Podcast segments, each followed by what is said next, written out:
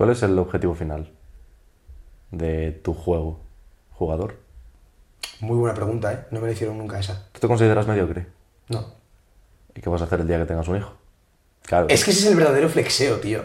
Eh, Por la deja dura, ¿eh? O sea, que Sí, yo lo, lo voy a cortar aquí.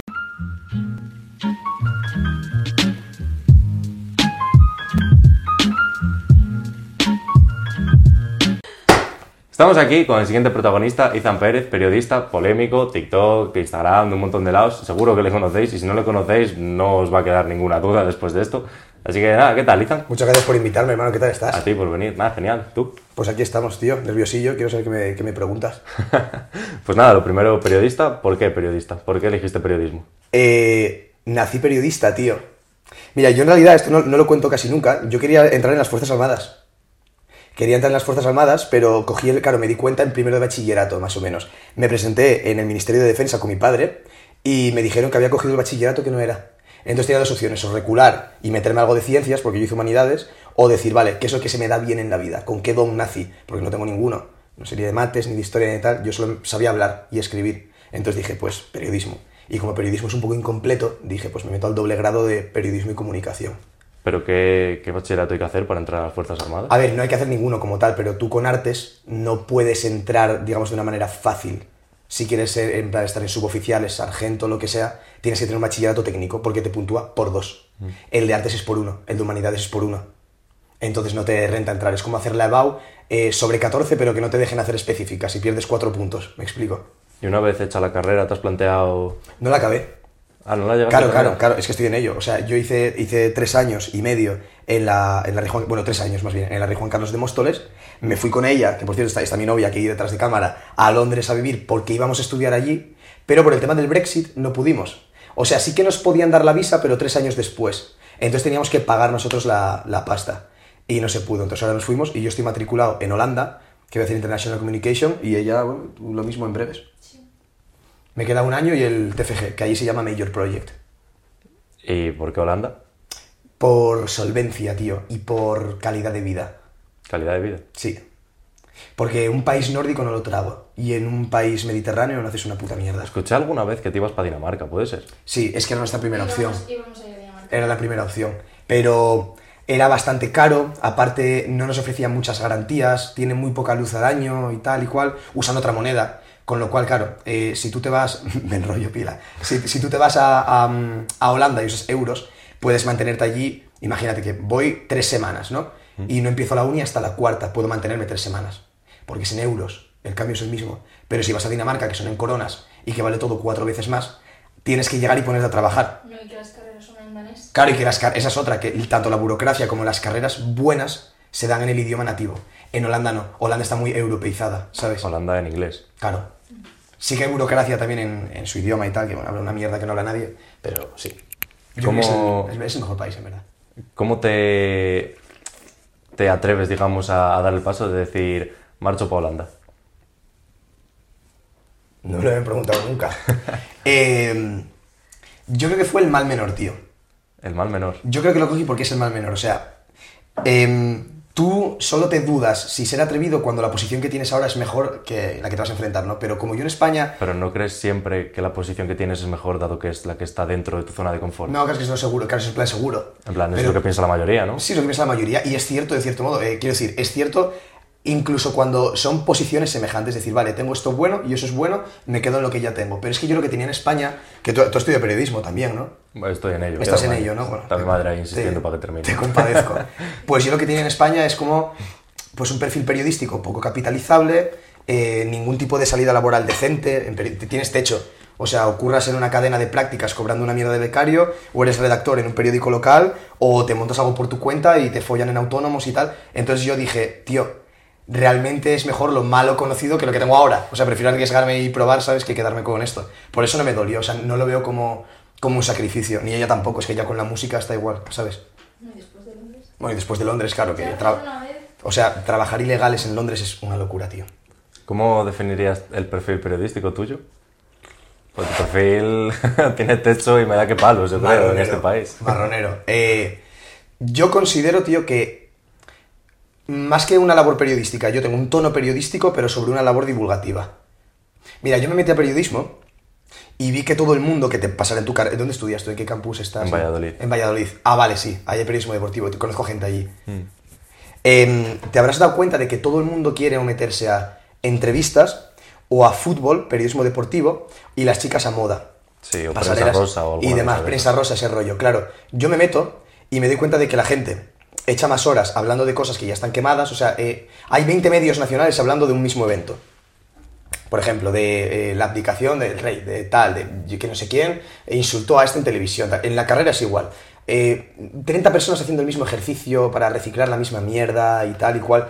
Y yo dije, vamos a ver, que estemos hablando de fútbol, tío, de tal, de cual, con el problemón que hay con los psicotrópicos en Europa, que es algo que me interesaba, dije, bueno, pues igual yo con el periodismo le puedo meter mano a esto. Entonces, todo, lo- pero eso, por interés orgánico, los, los trabajos de la carrera los orientaba hacia ahí. Lo que yo escribía en prensa, que ya yo ocurre en prensa desde que entré a la carrera, o sea, nunca ¿Por me qué te metiste tan pronto a hacer cosas? Porque me fichaban, claro. Te- ah, te llamaban, no Claro, salió claro. interés tuyo. Yo tuve... inte- Mira, yo el primer periódico en el que escribí fue en El Generacional, que es un periódico universitario. Publiqué dos artículos con ellos. Eh, cuando iba a publicar el tercero, ya me llamaron de otros medios y me dijeron, tú para acá. Y luego a partir de ahí me salió Nueva Tribuna, me salió un premio cátedra en mi universidad por un texto de un ensayo sobre drogas. En El Nueva de- Tribuna... Deberían ser un derecho. Sí, es ese mismo. Es, es este, claro, eso era un texto universitario que luego se pasó a prensa. Y luego en Nueva Tribuna me ofrecieron... Perdón, ¿se puede leer el texto universitario completo por algún lado? Sí, ¿O solo el extracto de prensa? Te lo digo porque me leí el extracto de prensa y me pareció bastante interesante. lo tengo yo, te lo mando luego. Guay. Te lo mando luego, out of camps, te lo paso. Y eso, y luego me ofrecieron un sueldo en Nueva Tribuna, luego empecé con The Medicine, ¿te acuerdas? Que, bueno, mucho... ¿Con? Test. Ah, es verdad, claro. Luego salí de ahí, no sé por qué te estoy contando esto, la verdad. Luego salí de, de Nueva Tribuna y me ofrecieron dar una charla TED. Pero e- e- era, era sobre valor diferencial y tal. Era en... ¿Dónde era tú? En Málaga. Era en Málaga. Pero llegó la cuarentena. Y no se puede hacer. Y luego me ofrecieron, me ofrecieron Vitoria Gasteiz, pero yo iba a Londres y tal, o sea, era una movida. Y luego de ahí pasé de Medicine, que es un medio de arte urbano y tal. Iba a llevar el canal de YouTube, al final no salió, no sé qué. Y mira, tío, por ese descontento dije, yo más que periodista quiero ser divulgador. O sea, es como, siempre dependes de alguien en el periodismo, tío. Te enseñan a ser un asalariado, a cubrir cosas, no a crearlas. Y entonces ahí empecé a grabar en vídeo. Con dos cajas de mierda, con ella aguantándome en casa, la- el ordenador encima, mi gato molestando por ahí. No tuve iluminación. Mira, yo grababa con luz natural, que para editar eso flipas, porque ahora estamos con luz natural, ¿eh? esto cambia, ¿sabes? Ya, no, Y bueno, si- estaba en esas, pero... bueno, sí, claro, si solo dependiéramos de la de fuera, en verdad la luz va cambiando, pasan coches, nubes, tal, y ya como que es un percal. Y no tuve foco hasta que no tenía yo 50.000 y pico en TikTok. Imagínate, tío. ¿Con 50.000 y pico se cobra ya en TikTok? No, no. O- Tú puedes cobrar con 10.000. Ah, sí. Depende de lo que sea para ti cobrar. En cuanto ganes un mínimo ya es cobrar. Otra cosa Sí. es cobrar bien o cobrar 5 mal. céntimos, pues sí, se cobra. sí, a ver, en TikTok se cobra. Mira, yo ahora tengo 150.000, más o menos. Em, yo, en medio año, he ganado 20 euros. Wow. Pero porque yo no, yo no moneticé. O sea, tú mira, tú cuando llegas a los 10.000 puedes monetizar, vamos a decir. Y cuando llegas a los 50.000 puedes entrar al marketplace, como a un fondo de creadores, ¿no? Y, mm, y son como acciones con marcas de blanqueo de dientes, o igual el mundial de Qatar con emoticono, y te dice, venga, pues si lo metes en los vídeos monetizas más. Haces directos y tienes acceso a más eh, cosas para que te donen y tal, y ahí sí que puedes generar igual 100 euros al mes. Pero que eres una puta mierda para el trabajo que lleva. Luego te metes a Twitch. Yo en Twitch estuve haciendo 70 a la semana. Joder. Durante un mes solo, ¿eh? Luego lo dejé. ¿Y por qué? Porque me salieron cosas, tío. Y porque quería diversificar, pero volveré, 100%. ¿Qué opinas de TikTok? ¿En qué? Es una pregunta Ah. muy ambigua. En el formato, en la quizá política de privacidad, si la conoces, en un poco en general de la aplicación. En el uso que le da a la gente. Es un cáncer. TikTok es un Creo que vas a decir es una droga. También, claro. No, a ver, no es una droga, la droga, digamos que es el, hábi- el hábito en sí, no es la sustancia, Sí. en este caso TikTok. Pero sí que. mm, Sí, sí, se le puede decir que es hasta psicotrópico, es placentero joderte la vida por el camino. O sea, TikTok es como. Puede ser algo muy bueno o algo muy malo. Muy bueno es si eres yo. Sabes que yo eh, lleno el bote, pero no lo quemo. ¿Me entiendes? Yo mm, estoy, hago vídeos, os tiro tal, pero yo no tengo ni. ¿Qué media tengo de TikTok? ¿Un minuto al día? Sí. Lo que tardo en entrar y subir el puto vídeo. Yo no consumo TikTok. ¿Sabes? Porque lo veo como. Yo soy el vendedor, no el cliente. Ahora, si tú formas parte de la gente que se pasa el puto día viendo vídeos y tal, te juro que te absorbe, tío. Te absorbe y te hace que te importe rupturas de gente que no conoces, o hace que te guste un viral que no tiene ningún tipo de sentido, o que. mm, no sé, tío, de repente, por ejemplo, Sara, eh, ve vídeos de cosas tipo, bueno, ahora ya no, pero en su día discutíamos un montón, por, yo qué sé, sale un vídeo de una chavala, si tu novio le da el- eh, la vuelta al móvil, no sé qué, te pone los cuernos, amiga, date cuenta. Romantizar la ansiedad, romantizar la depresión, es que, eh, ¿cómo saber si tu amigo es narcisista, grave, sociópata? Es. Y cada, luego está el, el sector de cripto, el de fitness, el de emprendimiento, tal. Y son nichos de pringaos, tío. De pringaos integrales, bro. Pringaos integrales. Porque mira, las plataformas tienen cada uno un input. El input de Instagram es personal, es para saber lo que hace el resto. El de YouTube es formativo, casi siempre. Y el de TikTok es entretenimiento. En cuanto metes entretenimiento por el medio, se banaliza todo. Tanto el consumidor como el creador, y es un puto circo. Eh, periodismo, eh, otra ruina. No me, no me acuerdo Periodismo, cómo otra es. ruina. Eso, no me acordaba exactamente del titular. Pero ahora que mencionaste lo de entretenimiento, pues. Uy, lo de ayer. Hostia, pues es reservado. Esto. Sí. Eh, eso, que, que ahora que mencionaste el entretenimiento y lo de banalizar, me acordé. Ah, eh, sí. Para me acuerdo del párrafo, tema. me acuerdo del párrafo perfectamente. Es que creo que no tengo ni que hacerte una pregunta, solo con introducirte el tema y dejarte explayarte Sí. respecto a qué opinas de eso, de general, tanto el producto que se ofrece ahora Mm. como el producto que demanda la sociedad, que ese es el verdadero problema, creo. Ese es el problema, esa es la cosa. Que se culpa antes al- a la gallina que al huevo. Esa es la movida. En ese artículo, tío, que por cierto fue el primer artículo que publiqué nunca, el del generacional. Ese, pero luego se pasó a Nueva Tribuna, porque lo reedité. Había uno, es que no sé cómo se llama la página, la tengo ahí, luego te la enseño si quieres, que están como todos reunidos. Mucrack. Esa. El Y- pero Mucrack es de verificación de periodistas. Yo el día que entré en Mucrack flipé.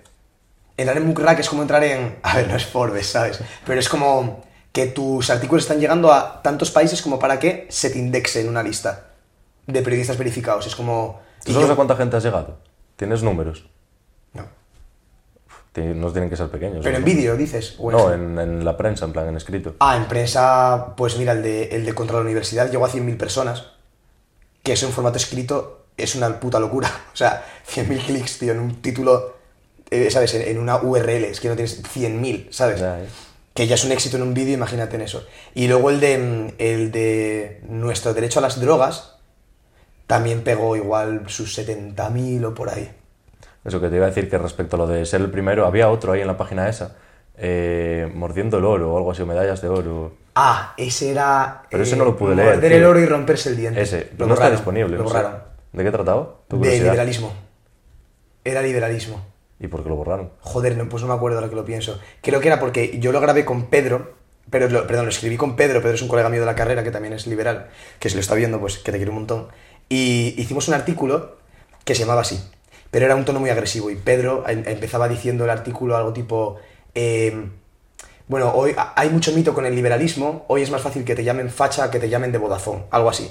Entonces nos lo tumbaron y lo republicamos en el Generacional con un título que era Entre la ideología y la patología. Y ahí sí que lo puedes leer, porque sigue público. Pues luego lo busco. Nada, volviendo al del periodismo y el formato actual.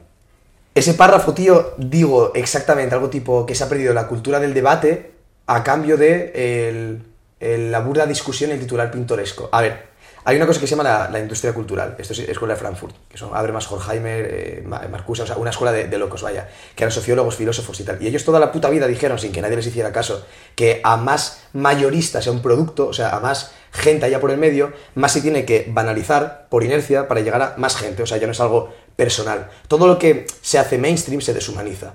Te pongo un ejemplo. Eh, el comercio local. Me explico, la gente ya no quiere ir y que le vean la cara, tal, lo que quiere es pues pasar por una máquina y que la gente se la pele. El periodismo es igual. La gente no quiere leer algo personal que ponga en duda sus creencias, tal, que les quite el sesgo de confirmación. La gente quiere ver un... me- o sea, tienes el español, ABC, el país, tal. ¿Cuál encaja conmigo? Venga, este, voy a leer este. Y ya está. Porque está, el, el periodismo está hecho para llegar a gente. El periodismo se prostituye en el preciso momento en el que vive de anunciantes o de otra fuente de ingresos que puede ser el gobierno, que es la fuente más solvente y más descarada del país. Pero cuando vives de anunciantes y dependes de dinero, tío, te sale rentable prostituir información a cambio de atraer a gente o mantener la que tienes. Por eso tú nunca vas a ver al ABC hablar mal de la corona. Y nunca vas a ver eh, al país hablar bien de la corona. No porque ellos no quieran hacer culto a la verdad, tal, sino porque si hacen eso, va a llegar X partido de izquierdas tal y van a decir, vale, estos 3 millones de propaganda institucional ya no los tienes. Es como esto que contaba eh, David Jiménez en el podcast de Jordi Wild, que decía, em, mira, mañana uno de Iberdrola sale de fiesta, tal, viola a una niña y se mete cuatro rayas de perico y tú no te enteras. ¿Por qué? Porque Iberdrola igual gasta 20 millones al año de campaña. Entonces los medios se pelean, ¿por qué? Porque es que con esos 4 millones, o, o los dos que te toquen, o el uno que te toque, mantienes a la plantilla, la infraestructura de la oficina, eh, patrocinadores, tal. ¿Queda algún periodista o periódico o Sí. medio o lo que sea Sí, decente, en tu sí. opinión? Eh, medios no. Medios no. O sea, no, no existe. Si le conoces, no, ya no. Si llega un punto para que tú, que aún estás estudiando, y que yo, que hago cuatro mierdas y tal, lo conozcamos, ya es mainstream y está comprado. Pero The Objective es un medio mm, independiente. Eh, el liberal hasta hace poco, a ver, tú, eh, creo que le hizo una campaña a dejan, Ciudadanos sí. y tal. Pero más allá de eso, es relativamente racional. Aunque tiene línea editorial, ¿sabes? Todo el mundo sabe Periodistas sí, tío. Reverte, Juan Soto Ibars, por ejemplo. Irene Villa. Hay gente que... ¿Quiénes han sido tu- ¿Quiénes han sido tus referentes Juan Soto Ibars, Reverte y Alex Grigelmo. desde Ale- pequeño? No, no. En plan, bueno, desde pequeño, desde Ah, que desde te empezara a interesar, me refiero. Desde que... no, desde pequeño eh, yo no tengo refer- A ver, eh... Es que a mí Reverte siempre me moló mucho. ¿Tú ¿Te acuerdas que, quería, que yo quería ser militar? Claro, Reverte fue uno de los motivos por los que yo viera periodismo como una opción, porque eres periodista de guerra. Él cubrió Sarajevo, Trípoli, cubrió todo, ¿sabes? Reverte te diría. Ahora a estas alturas, con digamos lo que tienes, ¿te, planteas, ¿te plantearías marchar de corresponsal de guerra? No. No, porque no se paga. No se va. ¿Sabes cuánto cobra un corresponsal de guerra? De guerra? Menos que un profesor de universidad. Ah, cojonudo. Y se juega la vida. ¿Sabes dónde duerme un corresponsal de guerra? ¿Sabes a lo que se expone un corresponsal, tal? Por y aparte que ahora, ¿sabes qué pasa? Antes el mundo mediático no ejercía tanta presión, pero es que ahora es el cuarto poder. Esto lo tuviste que estudiar, el periodismo es el, el cuarto poder, ¿no? Porque, que por eso los sondeos, o sea, tú... ¿Por qué se lanza un sondeo político, no? Porque se la vale, se prevé, esto es mentira, o sea, se, se lo inventan, se prevé que un 40% para PSOE, no sé qué tal, y esto para Ciudadanos. Y eso en verdad lo ha promovido el propio partido con una encuesta falsa para que tú digas, ah, vale, o sea, PSOE lleva un 40%, si le votamos, llegamos al 50% y la derecha pierde tal. El periodismo ahora funciona así. Entonces lo primero a lo que atacan en una guerra, tío, que es, o sea, a ti te pueden hacer ver que Rusia es mala. O que Ucrania es mala. Hombre, según el nosotros país en estamos el bajo el flujo de la propaganda Efectivamente. Pues entonces, ¿qué es lo, primero que hacen? Revientan antenas con morteros. No, atacan y- los hoteles de periodistas. Ahí, puestos a reventar, revientan el artículo 11 de la Carta de los Derechos de la Bueno, UE. claro, todo, dice- todo, todo, todo lo que le des. Lo que le des. Lo- todo lo que les pueda venir bien a cambio, te lo joden por el camino. Dado que seas periodista, que youtuber, que tal, es de- desde Charlie Hebdo, el del. ¿Sabes quién es el Charlie Hebdo? Este de la revista que dibujó Sí, a Mahoma. Que luego fue el atentado. Que fue, luego fue la- efectivamente, efectivamente. Pues es como, ahora mismo lo comunicativo es lo que mueve el mundo, tío, es así. Y eso siempre se nota por hacia dónde está fluyendo el dinero, ¿sabes? ¿Hacia dónde está fluyendo el dinero? Hacia lo comunicativo. Tenías una frase de alguna entrevista que me he visto, mm, de que te han hecho ya antes, que era, eh, si hubiera un conflicto, el pescado ya está vendido. ¿Quién tiene el pescado? ¿A qué te refieres con conflicto? No- dime el contexto, es que no me acuerdo. Era en el canal de Noches en Libertad. Un chico así con el pelo negro, no me acuerdo de su nombre. Y también estabais hablando de tema política, geopolítica, más que nada. Ah, de geo- pero de guerra. Sí, si hubiera... También era porque te había preguntado algo respecto a África, tus vacaciones y tal. Ah, vale, vale, vale. Ah, ya me acuerdo, eso me lo preguntó Miguel. Joder, si Miguel de Noches en Libertad. Eh, no va a ver esto, es un cabrón, solamente ve vídeos de escotado, el hijo de puta.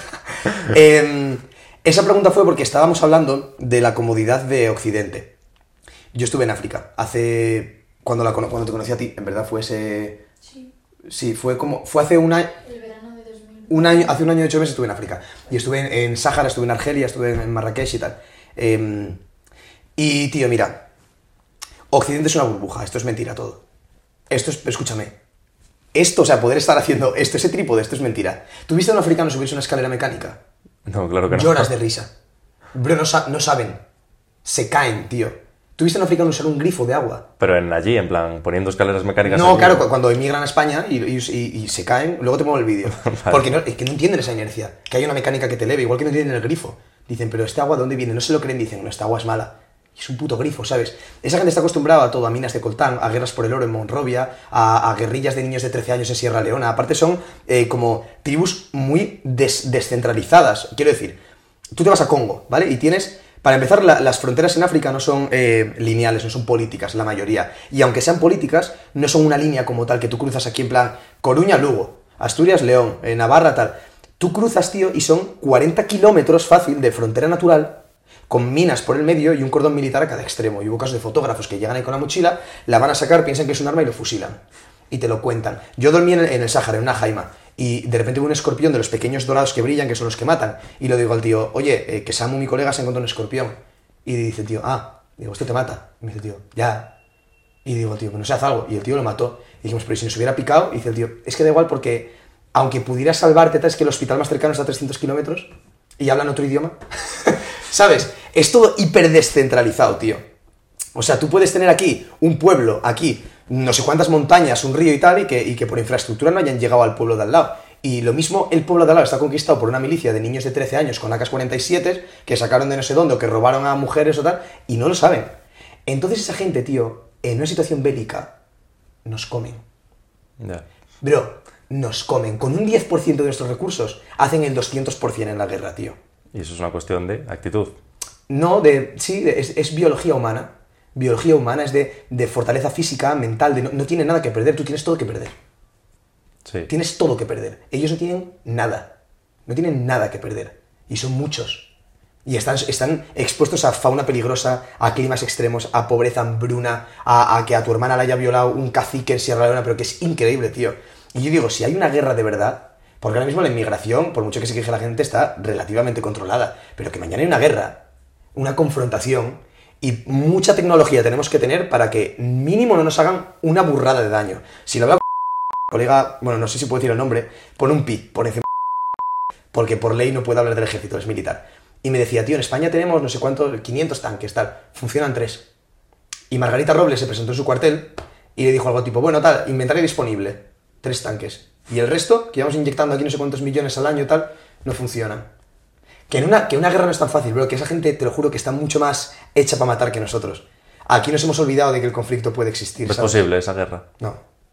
No, no. Que se llegara a producir, me refiero. Con Amazon, Windows, Apple, tal, Microsoft, que, es que va a haber una guerra. Equipos de fútbol, tal, tú dices que, que no. Claro, no, en todo caso, de ellos hacia nosotros. Nosotros Una invasión, aquí, ¿qué una especie de invasión, sí, pero tú piensas que en cuanto el primer mundo empezara a desestabilizarse y tal, y fuera algo injustificado de que decir, vale, África se le cruzó. Escúchame, está la OTAN. ¿Sabes? Que se metería hasta Rusia, se metería a Estados Unidos, que esa gente, o sea, con una bomba de hidrógeno no tiene nada que hacer, ¿sabes lo que te digo? Es una locura, tío. Pero Bueno. sí, yo me refiero a que está el pescado vendido en lo que es confrontación, tío. Y eso se ve en la calle. O en MMA. Un- tú le dices a, a un luchador de MMA que, oye, me es árabe, me cago en Alá o lo que sea, te mata en el vestuario. A un español le dices, me cago en tu familia, hijo de puta, me cago en no sé qué, tal. Y lo tienes asumido, no hay honor. Para ellos el honor lo es todo, la colectividad lo es todo, la religión lo es todo, tío. Matan por eso, ¿sabes? ¿Qué valores destacarías como los más importantes? Valores, principios, una persona. Joder, qué pregunta. Te voy a dar tiempo para que te lo pienses y voy a comprobar una cosa. Vale, acá.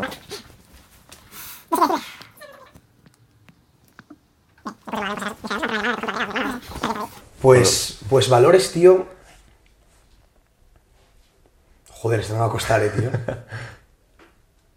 Vale, no voy a decir valores, voy a decir atributos, que es un poco más genérico. Ambición, Vale. lo primero de todo. Poca vergüenza. Vale. Fidelidad y lealtad. Claro, te iba a decir, tenías que equilibrar la balanza. Claro, claro. Claro. Pero primero, You Must Be a Monster. ¿Viste ese diálogo de Jordan Peterson? Primero Eh, que sí. un monstruo. ¿Qué opinas de eso? Has sacado el tema, en plan, quiero saber qué opinas de eso. Porque el otro día, tío, lo estuve discutiendo con mi compañero de piso, saludo Oscar, eh, pero en plan, un montón, y también luego llegó un colega y todavía lo seguimos discutiendo, porque era como, yo creo que sí, en plan, porque si no eres peligroso, no hay nada de formidable en que tú no te puedas controlar. Claro que. Pero claro, de la otra forma es como, es que ni siquiera llegué a entender el punto. ¿Tuviste que subí el otro día la historia de que la humildad es lo último en lo que tienes que pensar? ya estoy en, el, en la newsletter. Ah, de locos, vale. Pues a eso me refiero. Qué guay, tío. Eh, te lo agradezco, por cierto. Eh, la- mira, eh, cuando dice Jordan Peterson lo de You Must Be a Monster y dice Joe Rogan lo de es mejor ser un, un guerrero en un jardín que un jardinero en la guerra, que es así. Eh, es porque tú, no, mira, la humildad y lo que es la empatía, la modestia y toda esa puta morralla está muy bien, pero una vez tienes algo. Al principio no puedes tener eso, porque inhibe tu espíritu competitivo, ¿sabes? Entonces tú lo que tienes que priorizar es primero la ambición, las ganas de tirar para adelante, pisar a quien haya que pisar, con lógica. Hablamos de pisar en business, pisar en redes, pisar en creatividad, tal, no pisar a nivel personal. Tú no tienes que ser un cateto porque te pegan, te pegan si haces eso. Educación, ante todo. Claro, educación. Es como, tú tienes que pisar dentro de unos, los cauces que te permitan. No te puede importar el otro, tienes que mirar por ti. Y una vez que tengas una posición que mantener, y ya ahí aprenderás a gestionar lo que hará la galería. Cuando ya hayas solventado tu trabajo, pero lo que no puedes es dejar influenciar tu trabajo por otros. ¿Me entiendes? Ni decir, no, es que yo no puedo hacer esto porque soy muy rudo. maricón, espabila, ya está. ¿Sabes? Y yo creo que la ambición, mira, Reverte dice, tío, que de hecho lo, lo puso en la newsletter, que lo habrás leído, que, que la vida es como una carrera, ¿no? Y vas perdiendo cosas por el camino, así es como, como maduras. Primero pierdes la inocencia, la fe, la ingenuidad, tal, la ilusión por las cosas, la patria, etc. Yo creo que no puedes perder, tío, ni el amor al fracaso, ni la ambición nunca, tío. El resto sí. El resto sí, pero esas dos, y lo que es la fidelidad, la, la lealtad, todo lo que constituya... Pero tú imagínate el ideal de hombre. Esos son los atributos que hay que tener. Piensa en alguien que admiras. Eso. Creatividad, liderazgo, tío, dos cojones, y luego ya pues respeto, amor, tienes que ser una persona que te rente cerca, dinamismo, tío, y, y sobre todo quererte amor propio. Y tampoco hace falta mucho más. Lo que pasa es que está tan de moda la salud mental que la gente se complica mucho, sobreanaliza y tal, pero son cuatro cosas. Lo que pasa es que cuesta hacerlas bien esas cuatro cosas, ¿sabes? ¿Qué opinas del tema de la salud mental? En plan, ¿tú por ejemplo alguna vez has acudido al psicólogo? No. Sí, ¿Te acu- sí. Por drogas. Mm, Vale. Pero una vez. Al de la uni. ¿Qué tal el psicólogo de la uni? Mal. Yo fui al psicólogo de la uni. Psicóloga. Sí, psicólogo. Mal. O sea, mira, me parece. em, esto está fatal que decir. Me parece una solución femenina a un problema masculino. A ver, explícate. La psicología es una. La terapia es una solución femenina, es una solución pasiva, eh, sobreanalizada, eh, etcétera, introspectiva, de parálisis por análisis, de tanto pensar en no hacer nada. Es una solución así a un problema masculino. Es darle vueltas a un tema. Darle vueltas a un tema. ¿Y qué tiene que ver? La psicología hoy, pero si tú, tú fuiste psicólogo y saliste peor de lo que estabas. No, no, pero que la inventó un hombre, la psicología, la estudió Bueno, no la inventó un hombre. Bueno, Es un la concepto. estudió un hombre. Bueno, muchos hombres, sí, pero como todo, como todo. La moda también, hace no sé cuántos años también. El caso.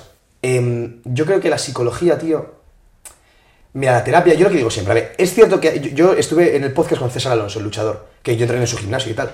Y el pibe me decía, mira, yo tuve una depresión clínica por una desadaptación biológica. Y es verdad, porque el tío entrenaba, tenía una estabilidad, era feliz, se exponía al sol, vitamina D, pisaba descalzo, vivía en el monte, era feliz y de un día para otro entró en una depresión fue como un chip y tuvo que medicarse y tuvo que tal. Fue una desadaptación real. ¿Qué ocurre? Mucha gente hoy, tío, va por ahí de que tiene depresión clínica y lo que están es irritados con el mundo, tienen ansiedad generalizada por malos hábitos, tienen poca confianza en sí mismo y les da ansiedad ir al gimnasio o salir de casa o dejar de tener inputs de dopamina, se ponen gordos por comer mierda y por tener malos hábitos, porque luego ir al gimnasio de flipados y no sé qué, luego culpan de esa inseguridad al mundo que les rodea y tal.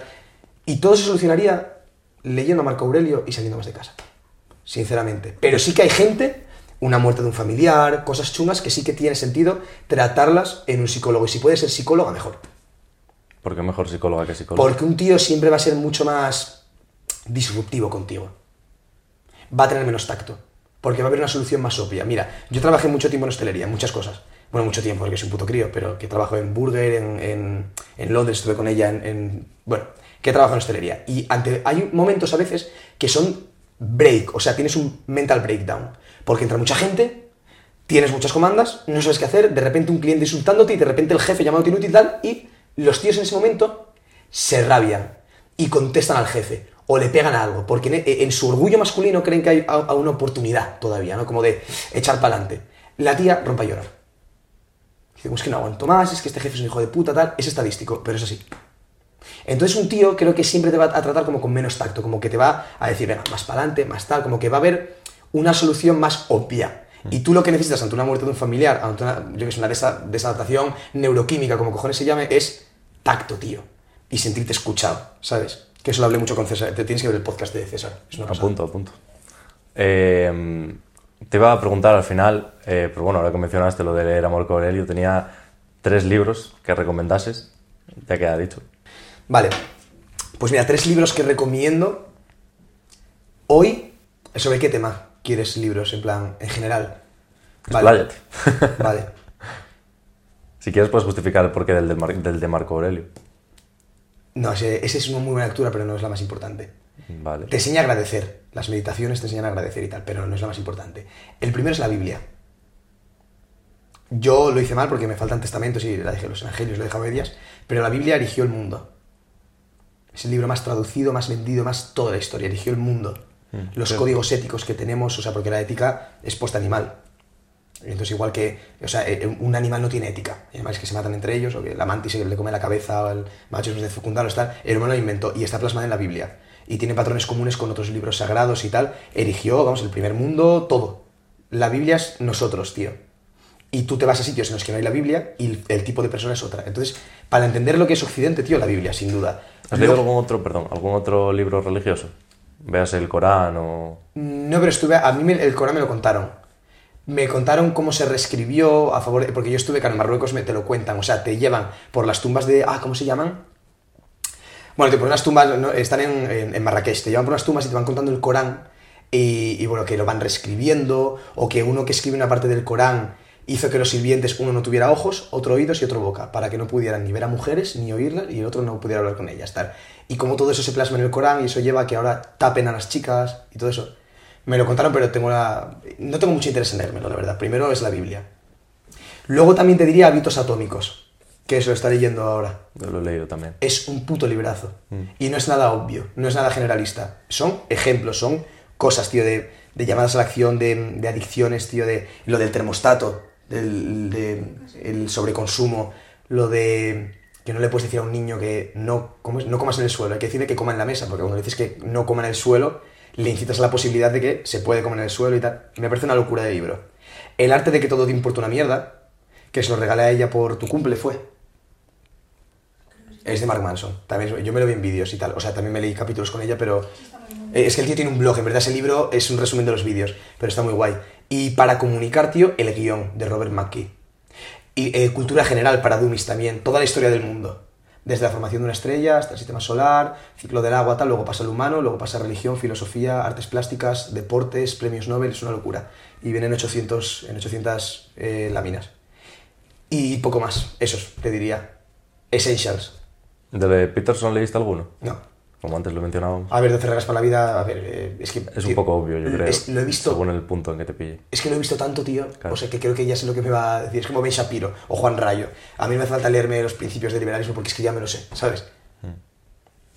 Eh, vale, eh, tenía educación después, siguiendo por tema libros y demás, eh, habiendo hablado ya de la universidad, aunque si quieres podemos seguir hablando de la universidad, a raíz de también Lo tu texto, quieras, el de contra la universidad, eh, que de hecho me hizo gracia una vez que me diste RT porque lo subí yo y lo subí en plan estando en clase, porque Te literalmente... Te, te sigo retuiteado, eh, sigues ahí. Mm, Pues literalmente en plan... Eso me hizo mucha estaba en ilusión, clase, tío, que me leyeran. Pues es que ya lo había leído en plan hace semanas y estaba en clase y de repente me acordé y era tal cual, era, parecían prácticas de taquígrafo, no de periodista. Total, tío. Era como, bueno, Sí, pues encima empieza diciendo, acudo a clase, más de lo que quisiera y menos de lo que debería. Yo eso lo ves en clase y es como, shit, it's me. ¿Cómo darías tú una clase? Yo no daría una clase. Y es gracioso porque yo quería ser catedrático, eh. Yo quería, es que yo era tonto, es que yo quería cambiar el sistema desde dentro, bro. Yo quería cambiar el sistema, yo, ¿sabes? En esta puta mierda de país que va.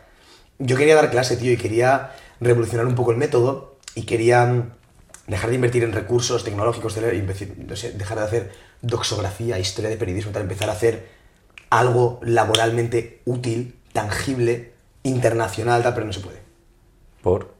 por ley, por una cosa que se llama guía docente. Bueno, se supone que hay libertad de cátedra, ¿no? Sí, pero dentro de una guía docente. Ah. Claro, claro. ¿Cuál Y fue- un tiempo limitado y es una movida. ¿Cuál fue tu asignatura favorita dentro de la carrera? Muy buena pregunta, ¿eh? No me la hicieron nunca esa. Eh, clip, clip, let's go for the clip. Eh, la voy a pensar que te la quiero decir bien, ¿eh? Vale. Vale. Hostia. Vale. Eh, procesos de la comunicación y de la información. Procesos, tío. Yo eso no lo he tenido. Escuela de Frankfurt. Me la dio.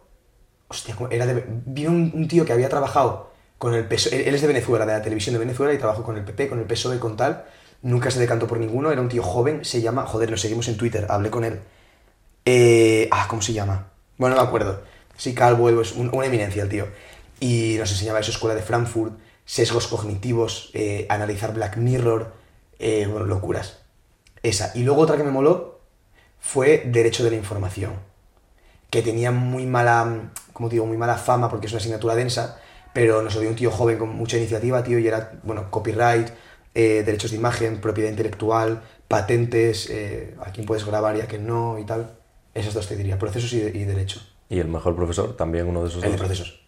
Pero sí, y de la Rey Juan Carlos en general. No de mi carrera. De Rey Juan Carlos, el mejor profesor era. Joder, se llamaba. Ah, se llamaba Luis Miguel. Luis Miguel.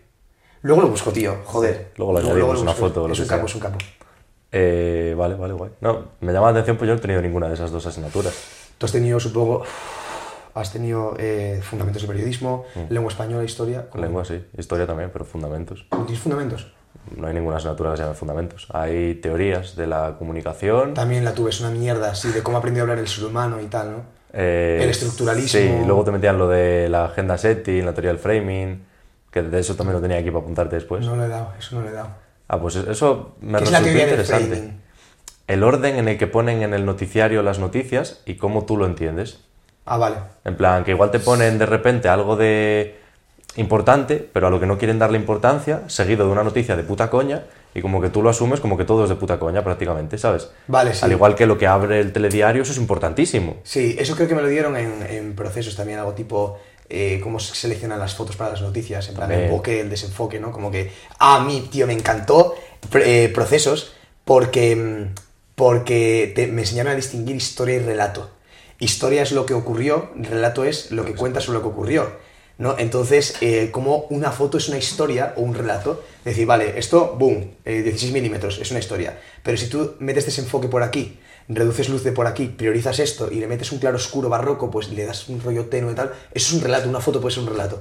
Esa es la polla, tío. Periodismo tiene cosas muy guays, Sí. pero es que está muy mal llevada. A tierra, está muy mal llevada a tierra, tío. No te puedes capitalizar aquí como periodista. Entonces el consejo sería Irte salir fuera. O echarle dos cojones aquí, hacerte autónomo, juntarte con gente que emprenda en otros campos. Tú te has hecho autónomo. Claro. Claro, Cojonazos. claro. Con dos cojones, claro. Pero es que yo lo que quiero para empezar es... eh, que de hecho ayer cuando estaba dando la charla se me acercó el hoy, oye tío, que esto funciona, tenemos que irnos a Estonia, tío, tal.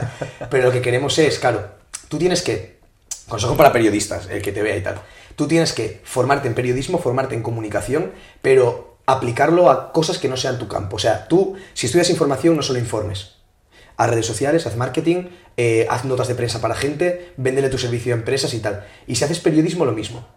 Exactamente lo mismo. O sea, la forma de capitalizarte es tener una formación integral en algo, pero extrapolarlo a otras cosas. Ahí es cuando entra el dinero. Te haces autónomo, lo escalas, vas aguantando la mierda tal y cual, engordas la gallina de los huevos de oro y luego transicionas a SL. Y luego ya subdelegas y que trabajen para ti. Ya está. Todo lo que no sea eso es ser asalariado. Y como asalariado, vives mal, tío. No podemos tener normalizado que 1.500 euros sea un sueldo, porque a mí 3.000 euros no me dan ni para gastos con lo que tengo ahora. No me dan ni para gastos, y te lo puede decir ella. Y no te digo de los hoteles y tal, te digo todo lo que es organizar, crear, pagar a gente, pagar ponencias, pagar Claro, todo. pero tú no. creas, igual el asalariado no crea, digamos que vive con ese salario. Ya, pero también paga un alquiler, también paga un coche. Sobrevive sería la palabra. Sobrevive, efectivamente. Vive en una falsa sensación de que está haciendo algo, pero no. Está trabajando en el, sueño de, en el sueño de otro. Sí, efectivamente. O curras por tu sueño o curras por el de otro, es lo que se dice siempre. Y bien dicho. Eh, vale, eh, hacemos mucho hincapié en que eso, la situación está jodida eh, y que no hay solución y demás por nuestros queridos gobernantes, supongo. Sí. ¿Qué opinas de, pues eso, de la situación política del país? Sí, yo no veo distinción entre gobernantes y plebe. A ver, explícate. ¿Tú ves mis vídeos de YouTube? ¿Te viste alguno? Eh, algunos. Creo- no, de hecho, que coño, todos salvo el de los tatuajes, la verdad. Que Vale. bueno, ahora que me dijiste lo del brazo, eh, me da curiosidad, me lo veré. Sí, está, está chulo. el- Mira, eh, los, los políticos somos nosotros. Mira, el, el peor problema que puede tener una sociedad es como el, el desinterés estructural por la misma, ¿no? ¿Qué ocurre? Antes tú tenías como un motivo común urgente por el que luchar, que si bienestar, que si hay que salir de la guerra, o hay que volver a construir todo lo que se perdió en la guerra, o la patria, o no sé qué. Había mil movidas. Ahora ya no. El bienestar es absoluto en Occidente. Entonces ahora es como, ¿para qué tenemos que estar unidos? ¿Para qué preocuparnos de la res pública, el asunto público que nació en Roma? ¿Para qué tenemos que debatir en el Ágora, que será Twitter y tal? A la gente se la pela la política. Y claro, el problema es que el acceso a la política es libre. Y solo hace falta un aval teórico. ¿Tú pondrías un examen? no. Yo, yo quitaría poder a la clase política totalmente, tío. Pero es que, sí- quiero decir, que es que no se puede solucionar. Porque quitar poder, perdón, a la clase política implica dar responsabilidad al pueblo, ¿no? ya, o a un militar, claro, ese es el problema de la Y si el pueblo rechaza asumir esa responsabilidad, A ver, la movida es esta, tío. Pueblo y, gobernantes son lo mismo.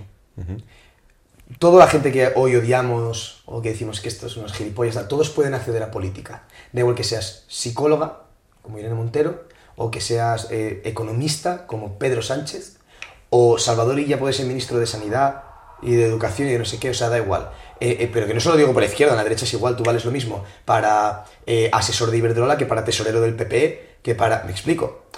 Entonces, lo que dice Reverte, por ejemplo, es que el, el político promedio es la manifestación pública de nuestros defectos, tío. Porque somos nosotros. No porque sean unos hijos de puta, ni porque... Es que somos nosotros. Y si tú naces sudándotela todo, insultando a Rajoy porque en tu casa insultan a Rajoy, haciendo no sé qué porque te lo dice no sé quién, cuando seas político vas a replicar ese tipo de conducta, de ser un puto mediocre de mierda. Y lo que tenemos es putos mediocres de mierda que viven muy bien. Y se perpetúan unos a otros, y dan relevos, y dan concesiones públicas a constructoras y a asfaltadoras de carreteras, y yo que sé, 80.000 euros por una web, eh, 200.000 por un cartel de igualdad, 50 millones en Instituto de la Mujer, ¿me entiendes? Pero porque son gilipollas. Pero somos nosotros. ¿Solución? si- no hay. Que- No hay. No hay porque No las- completa, pero parcial, aunque no, sea. No, porque la solución hoy está en manos del problema. ¿Qué es? El problema del español es el mismo. El problema del español es España. Vale, el problema sería la mediocridad entonces, ¿no? Sí, absoluta. ¿Cómo la cortamos? No se puede cortar, porque la mediocridad tiene un baremo en el que cuando la cruzas ya no hay vuelta atrás, es como el socialismo. Llega un punto en el que cuando hay más gente viviendo de dinero público que de dinero privado, ya no hay incentivo para generar dinero en el sector privado, con lo cual es como, como entrar, pasar el horizonte de sucesos del agujero negro. Es como ya te espaguetitas y no puedes salir.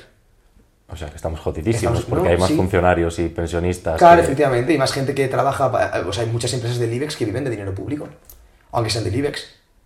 Te entra una, bueno, no muchas, pero hay una cierta cantidad, vaya, que dice, vale, pues eh, 40 millones por un estadio de no sé qué, o una plaza de toros, o tal, y aunque sea algo privado, porque es una labor subcontratada, sigue siendo dinero público.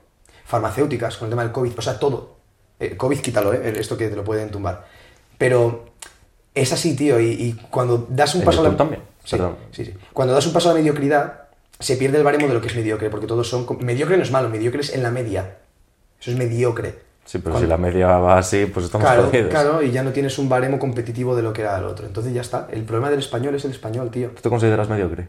No, ¿Y qué crees que es lo que hace que no seas mediocre? No está en la media.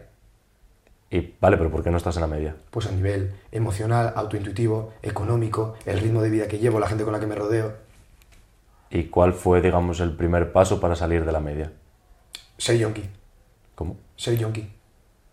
Yo pasé por esa mierda y hay gente que aprovecha el fondo de la piscina para quedarse ahí, decir, joder, pues que es que tengo suelo, aquí estoy súper seguro. Y hay gente que usa el fondo de la piscina, va, subir. Y cuando te ves ahí, yo siempre lo digo, hasta que no tienes terreno llano, no puedes edificar. Cuando te quedas sin colegas, te deja la novia, te has puesto gordo por fumar porros, no sé qué, tal, y dices, estoy una mierda. Soy un mediocre. Y en el momento en el que tú identificas el problema, que es lo que se llama diagnóstico, puedes encontrar la medicación. Tú no vas a saber cuál es la solución a tu vida sin encontrar el problema de tu vida, ¿sabes? Por eso la, mayoría de gente grande viene de traumas. Da igual que sea Jordan Peterson, Ben Shapiro, Andrew Tate, eh, Elon Musk, Michael Jordan, que no lo admitían en el club de fútbol, de, de, de baloncesto, Einstein, que suspendía, no sé qué, que son pelis, ¿no? Pero es el claro ejemplo del self-made man, es así. Que ojo, alguien que me vea, por ejemplo, un rico, un rico de verdad, me ve y dirá, es mediocre. Pero claro, porque su baremo de mediocridad está muy por ahí. Pero es que esa es la gracia, es que la vida es una escalera, tío. ¿Sabes? Siempre vas a ser mediocre para alguien y para ti siempre va a ser mediocre a alguien. Porque mi media, mi media, yo estoy como vamos a decir en el segundo escalón, ¿no? Pues va a haber otro en el quinto escalón. Pero es que los del. También hay un bajo, hay un sótano. Y yo estoy arriba de. Es así, tío. ¿Crees que se puede salir de la piscina sin tocar fondo? No. ¿Por? Porque si no tocas fondo no sabes si es piscina, si es mar, si es océano, si es un río. Bueno, pero nadas con la esperanza de que en algún momento haya Sí, tierra, ¿no? Pero ¿a dónde? ¿a dónde? ¿Con qué motivo, tío? Si no, has, si no lo has pasado mal, ¿con qué motivo? ¿Sabes? Yo, por ejemplo, lo digo siempre, a mí, a mí lo que me encanta, que de hecho eh, lo leíste tú, es la sensación de escalar. Eso que me da seguridad, es lo que, lo que me motiva para vivir. La sensación de estar progresando. De escalar, sí. Soy un, un- me encanta el game. No, yo nunca digo que soy emprendedor, yo soy player, yo soy jugador. A mí me da igual ir en un Ferrari o en un Corsa. Lo que me importa es que en Asturias voy caminando. Iba caminando. A mí me la pela gastarme 2.000 euros en una comida, en un hotel o gastarme 30. Lo que me importa es que ya no cocino arroz en Fuenlabrada para poder pagar el alquiler. Me explico. Si yo no hubiera tocado el fondo de la piscina, ¿dónde estaría la sensación de escalar? Bueno, en- no sé. En que anteriormente, aunque no hubiera fondo como tal, tampoco había según qué cosas, ¿no? Sí, pero entonces tendría un motivo, vamos a decir, simple, que sería como, bueno, ma- materialista, no sería emocional, no sería como de autosuperación, no tendría el mismo hambre. De hecho, bro, mira, eh, ¿cómo se llama el, el chico este del... Ah, claro, no, lo tienes en el canal. El dueño del Loyal, tío, hicimos el evento ayer, vino de Sudamérica. Y empezó friendo papas y no sé qué. Y el tío montó franquicia de papas. Porque dijo, hostia, dinero tal, vino con hambre. Y cuando montó la franquicia dijo, hostia, ya, ya soy como los ricos de mi país. Sí. Y dijo, un, un local de eventos, eres empresario, bro. La gente que lo ha pasado mal tiene mucha más hambre. Yo soy de Asturias, tío. Vengo a Madrid y lo exprimo. Ella es de Madrid y no lo valora. ¿Me entiendes? Sí, yo No lo valora. fuera, en plan, a mí cuando vengo aquí es como... Claro, y yo, yo, tío, vienes aquí, es como la oportunidad, la gente, no sé qué, el evento, lo cuadras, tal. Alguien que es de aquí, como ha nacido aquí, dice, vale, escalaré, sí, pero tal y cual. No tiene el mismo hambre, tío. Juan Faro es de Mondariz, tío. De Galicia. ¿Sabes quién es Juan Faro? No, la verdad. Juan Faro, hostia, tío, pues le tienes que conocer, se va con su máquina. Es entrenador, es, es fitness y tal, pero el tío va tatuado, ahora es empresario y tal. Y es un pueblo lo de, de Mondariz y tal. ¿Por qué es de Mondariz, tío? Porque él, él, ¿sabes? Alguien que viva aquí, yo que sé, en Malasaña, un pijo, o que viva en, en el barrio Salamanca, le dices, oye, un Mercedes. Ah, quiero un Mercedes, ¿pero por qué lo quieres? Es que pero se lo viste a tu padre, ¿sabes? Está, dices, nada, en la piscina, dicen, sí, fluye, sí, fluye, ¿a dónde? ¿Tú crees que se puede educar ese hambre? No, ¿Y qué vas a hacer el día que tengas un hijo? que sea, es que no depende de ti. El éxito es determinista, biológicamente determinista. Ahí en la charla, mira, eh, yo creo que emprendedor se nace, no se hace. Se mejora, Eso lo, lo quedé pensando ayer cuando lo dijiste en... se mejora, pero tú naces emprendedor. ¿Por? ¿Qué ¿Por lo determina? Tú, por ejemplo, tú, tu testosterona respecto al índice de éxito, tu, tu capacidad de asumir riesgos frente a otra persona, tu capacidad de extrapolar conocimientos a tu vida, tu capacidad de liderar, de ejecutar frente a gente que es más pasiva, asalariada. Es biológico, igual que comunicar. Me dice, Izan, es que comunicar se puede trabajar. Sí, puedes trabajar en fingir que eres buen comunicador de la forma más eficiente posible, pero en una carrera a medio o largo plazo va a ganar el que tiene talento, dedicándoles el mismo esfuerzo que tú o menos. Es como el culturismo, tú entrenas. Vale, hay dos competidores. Los dos abusan de la farmacia. Los dos eh, juegan muy bien con hormona de crecimiento, insulina, no sé qué. Los dos tienen una peak week increíble, mejor preparador. Y cuando están en la tarima, ¿qué es lo que hace que uno gane? La genética. Su estructura ósea, sus líneas, su genética fisiológica. Es así. En términos absolutos, la gente más grande nace con algo. Cuando ya no puedes tirar de esfuerzo, ni de tal, ni de recursos, ni de- el talento es lo que... Pero siempre en términos absolutos. Claro, yo pienso en lo grande. Yo no digo emprendedor, pues sí, pues tú puedes ser dropshipper y nacer mediocre, pues sí. ¿Cuál es el objetivo final de tu juego? ¿Jugador? Mm, ser feliz, tío, en verdad. Mira, este- te diría que a medio plazo vivir en Bali, tranquilito, estar, hacerme cinco cifras al mes, chill, llegar a gente, que cale el mensaje, tanto de comunicación como de lo que pienso de sociopolítica, lo que hago aquí contigo y tal, drogas y demás, y estar chill, tío. Que me dé el sol, bañarme tranquilo, hacer mi dinero y hasta conducir un buen coche, coger vuelos cuando me dé la gana, escalar mi empresa poco a poco y despreocuparme. ¿Cuánto crees que queda para eso? Cuatro o cinco meses. Meses. Sí, sí. Bali. Sí. Ah. Hombre, pero Bali es mucho más barato que Europa, ¿eh? No, ya, ya, pero como que me lo imaginaba ching más a largo plazo. No, no, no, no, que va. Además, Holanda no está en por, de, por medio. Sí, pero podríamos ir, testear y tal, y luego venir a Holanda, no sé cómo lo haríamos, pero yo me quiero ir a Bali, tío. ¿Conoces de redes, bueno, esto ya es un poco out of topic, pero Pepe Jiménez? Yo sí. Ese chico estuvo en Bali, Sí, coño, sí quién es el chico este que es súper majo. Que es dietista, ¿no? eh, Filipinas, sí. Es dietista, sí, sí, sí. Me Pero pareció- yo no me iría en ese rollo. No, bueno, pero te lo digo por si sabes, yo qué sé. Sí, no sé quién es. preguntar, Yo tengo un colega que se llama David, eh, que se llama David, es mi coach, y el tío se factura cinco cifras y tal, y está allí, pero está en, un- está en una isla de emprendedores, porque son como archipiélagos y hay microislas y tal. Y el pibe está en, no es Filipinas, es Tailandia, ¿no? David era. Que está, la isla que te enseñé. Sí, es que en Tailandia hay muchas islas. Bueno, está en una de Tailandia, una, una microisla, y son como villas de lujo, pero súper baratas, porque se comparten en plan coworking. Se juntan cinco. Mira, Jaume, estaba ayer en el evento, ¿no? igual le conociste. Jaume tiene un tupé, un flequillo así. Eh, Iba con camisa blanca abierta. Ah, sí. Ese chico es de, bueno, él trabaja con gente de Andorra y tal, y él conoció a su grupo de amigos en Bali. Porque una sinergia total, tío, ahí con la naturaleza, gente que hace lo mismo que tú, que está dispuesta a irse para evadirse de esto y tal. Pues yo quiero eso, tío. Mm. Y creo que en Mola. cinco meses lo tengo, creo. Y si no, en, en ocho. ¿Te llegaste a plantear Andorra? No, nunca. No sería feliz. ¿Por? Si encima tú eres de Monte y de Asturias. Ya, tío, pero porque Andorra no. O sea, para empezar, la media de edad es muy alta. Y aparte que los pueblos, o sea, el centro de Gran Valira, de la Seu y de tal, está muy separado, hace falta coche para todo. No hay muy buen tiempo. O sea, hay buen tiempo, pero que no es un sitio mediterráneo de estos que dices, joder, te levantas a las 9 y te cambia el día, tío. Que haga sol, que se esté bien. No es ese rollo. Y el suelo está caro para vivir. No hay mucho ocio, ¿sabes? Prefiero otra cosa. Con esta edad, luego en un futuro igual te digo que sí. Pero para irme a Andorra me voy a Asturias. El ¿Volver a verdadero casa? ¿A ti flexeo... no, no te el- tira a volver a casa? No, ¿Por? no, porque ya volveré, tío. Soy hijo único, esa casa va a ser mía. Ya volveré, ya tendré tiempo para morirme ahí. Si es que me voy a morir ahí. Si es que yo me quiero morir en Claro, pero Asturias. entonces sí que, claro, lo tienes en mente, el volver. Claro, claro. Igual no... Claro, Es que ese es el verdadero flexeo, tío. El verdadero flexeo no es tener un Porsche en Andorra. Es pasarte O- el juego en volver a Dubái. casa. Claro, claro. Y, y flexear en Asturias. Es decir, es que yo, escúchame, 40% de autónomos, toma, te- te- el 60 si quieres. Es que soy, soy tan rico que me da igual dártelo. Y decir, vivo en mi casa y no te tengo que pagar porque ya está pagada por mi familia que se mató a trabajar para ti, hijo de puta, ahora lo disfruto yo sin pagarte. ¿Me entiendes? Igual que luego yo le dejaré mi propiedad a mis hijos para que flexeen. Pero es eso, tío. El verdadero flexeo es estar como un abuelito tal y decir, es que yo, tío, me pegué en internet, ¿sabes? Ese es el verdadero flex. Está guay, está guay. Eh, nada, sacaremos el tema drogas ya, que es lo único que nos queda por tocar. Es complicado, es complicado, ¿eh? Ten cuidado aquí con el algoritmo y no es coña, ¿eh?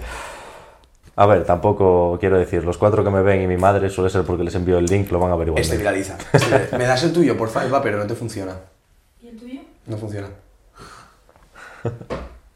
Tira. Sí, claro. Vale, dime, brother. Eh, sinceramente no sé cómo plantear. Vale, sí, ya sé. No me preguntes qué piensas. Es una pregunta muy ambigua que no me veo capaz de responder. Mm, no, en plan, bueno, ahora que la, la hiciste tú en voz alta pensé, se la voy a hacer. Vale, no, pero Pero- más concreto. no, quería preguntar el inicio, ¿cuál fue? En plan, un día a voleo tras el vídeo de Willy Rex apareció uno descotado y dijiste me quedo o... Te lo digo porque yo fui así, ¿eh? ¿En serio? Ah. Hostia, yo no. Para... De hecho, o sea, muy, muy raro tiene que ser tu algoritmo para que te salga Willy Rex y luego Antonio en blanco sobre negro. Lo mío fue viendo blanco sobre negro. Eh, que- o negro sobre blanco, no me acuerdo cómo era. Es de, de, de Dragó, o sea, si es Dragó. Y de, estaba- de Jesús Montero.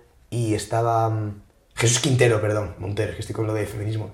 Estaba. mm, Bueno, había varios, ¿no? Y, y yo me tragaba los programas, porque, eh, o sea, en los micrófonos de antes, tío, es como que me. Tipo, como de la guerra mundial, tal. Es como, bueno, estamos aquí y tal, presentamos el carrusel. Me daba mucha paz. Y los detalles y todo, en plan, el sonido de los hielos del cubata. Y- y- ¡Eh, sí, sí, bro! No, y la gente fumando un puro en televisión, Sí, sí. que esa a mí me hace una ilusión verlo. Uno tío. hablando y se escucha a Jesús encenderse el cigarrillo. Sí, sí, esa, bro, ese rollo, ese rollo a mí me encantaba. Y me lo ponía. Y de repente un día conocí a Escotado. Pero yo antes de, de Escotado también había conocido eh, a Juan Carlos Usó. Eh, y antes de eso también había conocido a La Fariña, que yo soy de Asturias. Y La Fariña, o sea, quiero decir, entra toda por Galicia y de Galicia a Asturias Sí, son directa. nuestros vecinos. Directa, claro, claro, es verdad. ¿Tú dónde eras? Ponferrada. De Ponferrada, claro. Ahí el Bierzo, Ah, el Bierzo, tío. ahí debajo. Es el, es, el, es el sitio donde más frío hace de España, ¿no? ¿Qué va?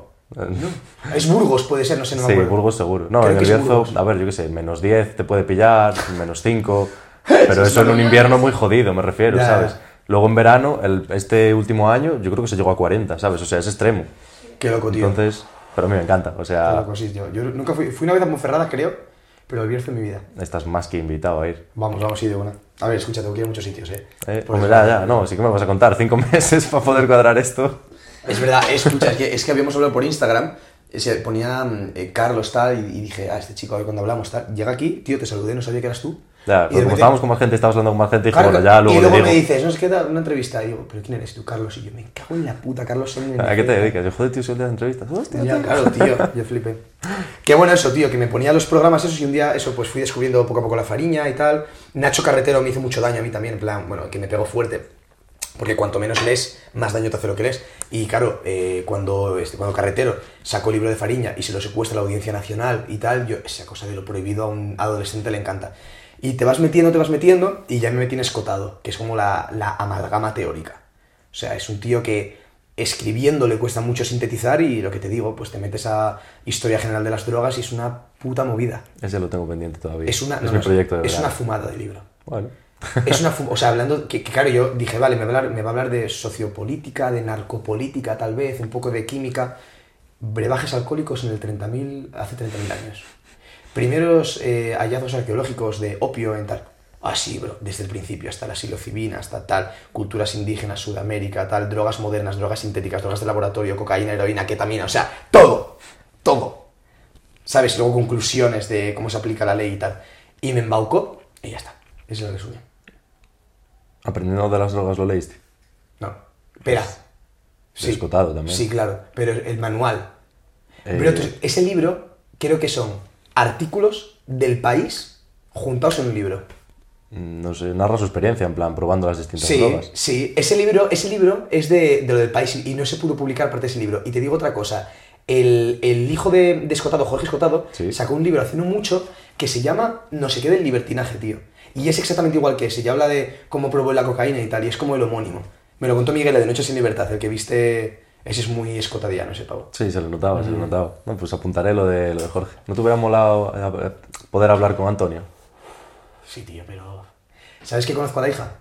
Me, me fijé en plan que os seguíais y yo rollo, Patroci- la patrocina Rax. Claro, por eso, es que lo vi en lo de Rax Dates, o no sé cómo se llama. y Sí, pensando- eso no lo entendí tampoco. Yo, sí, es parecía como que la prostituían, eso fue muy No, raro. no entendí, no entendí. Fue muy raro, pero la- yo la chica, en plan. eh, Pues ni siquiera está no en España, ¿no? Está en, En Estados Chicago, Unidos. claro. Sí, está en Estados Unidos. Y la invita al evento, pero no podía venir. Pero imagínate si la apoya la hija de Antonio Escotado, tío, tiene que ser una locura. Pero le tienen que hablar tanto por interés. Bueno, y al hijo ya ni te cuento. El hijo es el que lleva los canales, el que recoge toda su obra y tal. De hecho, el de Noches en Libertad lleva la cuenta de Antonio Escotado en TikTok. Hostias. Y creo que le paga a Jorge, el hijo. A Miguel, Miguel Miquel se llama el, el chico de Noches en Libertad. Pues sí, tío, conozco a la hija. Hablamos por Instagram alguna vez y tal. Y cuando veo que la patrocina Rax, dije, vaya jefes Carlos y Víctor, tío. Que, es que eso es de, de nicho total, ¿eh? Es una decisión muy buena. Sí, sí. Nada, molaría en plan un día, así una conversación, tal, también. Algún día, yo qué sé. Tú, lo- ahora volvemos al tema de drogas, pero ¿cuál. Pues que tú no eres entrevistador, ta- tampoco yo me lo considero, digamos, pero bueno, como periodista, ¿cuál sería tu entrevista frustrada, digamos? Como frustrada. De que está muerto, no le puedes entrevistar. Y si no, también la, i- la ideal, en plan, de uno que esté vivo. Pero yo es que, en plan, en mi frustrada, digamos, a mí me molaría haber podido hablar con Antonio y con Kobe Bryant. Porque lo de la mentalidad de Kobe me parece. Bro, Antonio. ¿Sabes, ¿sabes quién es Ernesto Castro? Mm. Tiene unos vídeos, un vídeo con Antonio en su casa, tío. Con Antonio escotado. Que Pues es creo que no lo he visto. Me vi mucho de los últimos días de Antonio cuando iba Jano por allí. Ah, sí, sí, sí. Bueno, de esa, de esa serie, vamos a decir, está también, eh, tiene tres vídeos con, con Claudia, con la hija. Sí, también. Y sale ella ahí y tal. Pues, tío, te diría... mm, entrevista frustrada. Pero ¿cómo de muerto tiene que estar? O sea, puede haber sido... Te voy a decir mi entrevista ideal. Que sé, me quieres dar un frustrado por cada siglo. Van Gogh, tío. vale, es una respuesta. Van Gogh. Esa sería la entrevista ideal. Y no, bueno, y la ideal en plan realizable todavía. Ninguna. No hay ningún personaje No vivo que te interese. No. Yo me convierto también en objeto de interés. Por eso no llevo invitados al podcast. Vale, ¿quién te molaría que te entrevistase? En plan, por ejemplo, eh, Quintero o... Jesús Quintero, sí. Vale. O, o Risto Mejide, tío. Dios, para discutir ahí, tío. Me encantaría sacarme la polla ahí. Yo creo que no iba a salir bien. No, claro que no. No te aguanta, en plan... No, no, ni yo a él. Pero por eso, eso es la... No, pero me refiero, tú no le aguantas en plan a él como persona, pero él no te aguanta a ti, yo creo, a nivel argumento, en plan, termina cediendo. Yo creo que sería muy pasional, muy como... Sí, Me muy marca. ¿Tú- visceral. ¿Tú, viste, sí, muy visceral. ¿Viste, ¿Viste lo de Kanye West con el Pierce este? Cuando lo de Kanye, que le acusaron del holocausto. Y A lo tal? de di no sé qué, no lo dijo y se fue del podcast.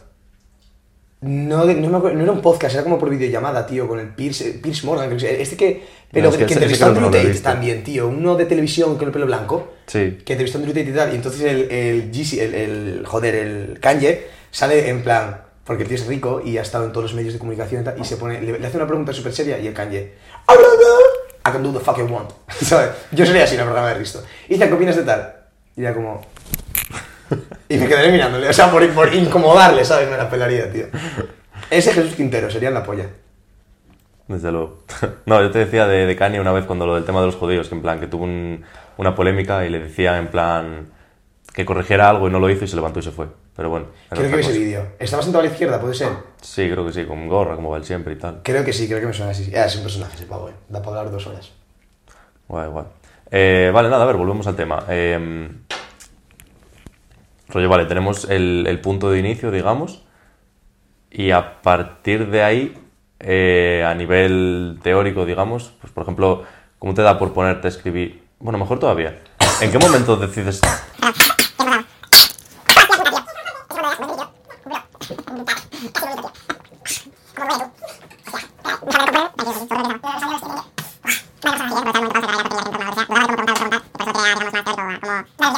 Es que con lo que me dijiste antes, claro, en plan, a mí me genera curiosidad cómo se pasa de ese primer momento de descubro según qué vídeos y estos temas y tal, Hay que especializarse. a termino siendo yonki. No, no, no. Fue, fue, con, o sea, fue paralelo, simultáneo. Eras yonki y lo descubriste. Sí. Eh, yo, eh, bueno, me pilló la etapa universitaria, que le pilla a todo el mundo, de experimento con sustancias y tal, y hubo un punto eso que llegaba eh, Nochevieja, pastilla, eh, me iba a Ámsterdam no sé qué, hongos, eh, estaba en una residencia sin hacer nada, no- ni fiesta tal, porros, no sé qué, todo mal. Y paralelamente yo fui descubriendo eso, y entonces como que te abre los ojos, tío, la información te abre los ojos. Yo siempre lo digo, no es cuestión de ir a un colegio y decir, eh, no os droguéis. Eso es idealismo. Eso es ser tonto del culo. Es ignorar la, la psicología del consumidor. No es no os droguéis, es sé que un porcentaje, aunque reducido, pero considerable de esta clase se va a acabar drogando, entonces os voy a dar recursos para que no os llevéis sustos. Dosis mínima activa por kilogramo, dosis máxima tal. ¿A cuántas rayas equivale? ¿A cuántos gramos de cannabis equivale? ¿Qué es el cannabis? Diferencia THC-CBD. La ketamina, ¿por qué es ilegal la ketamina? ¿Qué tratamiento con mamíferos tenía antes? El opio, ¿dónde viene el opio? ¿Por qué era legal en Roma y hoy es un problema? A, explicarlo todo. Y a mí, entre tener esa información, me hizo salir. Me hizo salir, tío. ¿Volverías? No, en mi vida. En plan, En ahora mi- con los colegas un día un peta, En mi voleo. vida, en mi vida. Vale, vale. La droga es una obra de arte. Es una obra maestra. Se integra en el cuerpo. O sea, tú piensas que el cannabis, tú tienes receptores en el sistema endocannabinoide sí. para, para que te entren en el cuerpo. Relacionado con el apetito, el sueño, el deseo sexual y tal. La cocaína igual, tiene respuesta orgánica. La heroína igual. Es una obra de arte. O sea, es como si cogiera... O sea, el, el placer que te hace sentir un cuadro, una canción tal, imagínate que tú tuvieras un receptor biológico, androgénico, en tu cuerpo, para integrar ese arte. Bueno, pues la droga es arte. Potencia lo que tú eres. Tanto que luego dependes de tener ese input otra vez. Es arte. Pero el arte se divulga. No puede ser un obseso de los cuadros, ni un obseso de la música, ni un obseso de pintar que se acabe cortando un trozo de oreja, ni nada. Se divulga. Se educa. Y ya está, y se tiene ahí. Pero las drogas hay que- las hay que devolver al ámbito clínico, simplemente. Quitarlas de manos de policías y de... Es que eh, eso que dices Cotado, ¿no? Eh, la- lo que ocurre con la droga es que lo que antes distribuían eh, farmacéuticas y controlaban médicos, hoy lo controlan policías y lo distribuyen criminales, o narcos organizados y tal, o yonkis de pueblo, camellos. Es simplemente pasarlo de unas manos a otras. Ya está. Como siempre fue. El experimento es la prohibición. El experimento es la prohibición. Eh, Contundente. joder. Siento, siento cátedra, ¿eh? Y me la pela. Encima dudo porque, en plan, como hay que cosas que ya sea respuesta, pero que creo que son interesantes de cara a quien lo pueda escuchar, pues tampoco quiero, digamos, robarte tiempo en ese sentido, porque es quieras, como lo que lo que queréis escuchar, Ya estamos podéis aquí. seguir, ¿sabes? En plan... Ya estamos aquí, ya estamos aquí, pregunta lo que quieras. Pero no, pero por ejemplo, yo que sé, pues los míticos datos mm, 20 veces repetidos de tanto por ti como por Escotado, como, pues yo que sé, del consumo de cannabis en los estadounidenses años 40, Claro, o de los militares estadounidenses que volvieron de Vietnam y con la Claro. heroína y tal. No sé, por ejemplo, ¿aquí en, aquí en España hay datos semejantes? ¿Se conoce? Sí, Pregunto. Eso ya no te- lo sé. No te voy a hablar numéricamente, te voy a hablar de hechos. Mira, la heroína la descubre Bayern. Bayern era, antes de farmacéutico, una imprenta que trabajaba con líquidos de textil y tal. Y descubre un medicamento que cura catarros, literalmente. Microdosis en frasquitos. Se venden a euros. A nada. O sea, como si te digo, pesetas al cambio, ¿no? Porque Bayern es, es alemana. Normal, la gente lo asociaba al ámbito clínico. No tenía ningún tipo de caché prohibitivo que le hiciera como buff, porque ahora lo prohibido es lo que... Mira, ¿por qué en la ley seca el consumo adolescente aumentó? Porque lo prohibido da caché. Se le chungo de la peli da caché. Por eso el mafioso fuma un puro. Por eso el trapero bebe lean. Por eso Anuel sale fumando porros y dice que vende perico. Porque lo prohibido, y como la droga está prohibida, lo prohibido da caché. Tienes a Cruz Cafune ahí pequeño. Clases de apoyo en el barrio si vendes, en el mío proveedores, en el tuyo clientes. Es- eh, Vender es guay. Porque vender es, es tener el poder de lo que está censurado. ¿Qué pasa? Haces eso, le das ese, ese- prohíbes la heroína y le das ese caché de algo prohibido. Entonces pasa de ámbito clínico a ámbito festivo.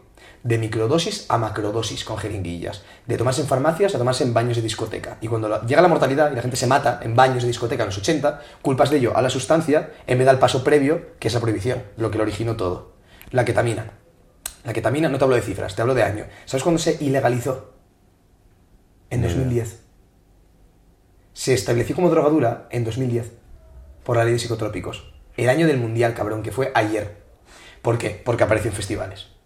Y el Estado español dijo, ¿cómo va a ser la, capaz la gente, nuestros tontos favoritos, de, administrar un placer con mesura? Lo prohíben. En cuanto lo prohíbes, aparecen más festivales. Porque, uff, qué chungo tal. De festivales pasa a discotecas. De discotecas pasa que pues, se abuse de ellos, se venda en la calle, tal, ya no es algo legal que adquieres en una farmacia con un, un control farmacológico, de sustancia, etiquetado, ¿sabes? Ahora es accesible a todo el mundo, porque se ha vuelto prohibido y lo prohibido se vende más. Y cuando llega la muerte, culpas de ello a la ketamina. Y con eso justificas que la hayas ilegalizado en 2010. Cuando en realidad es al revés. Tú la ilegalizas y provocas lo, ¿sabes?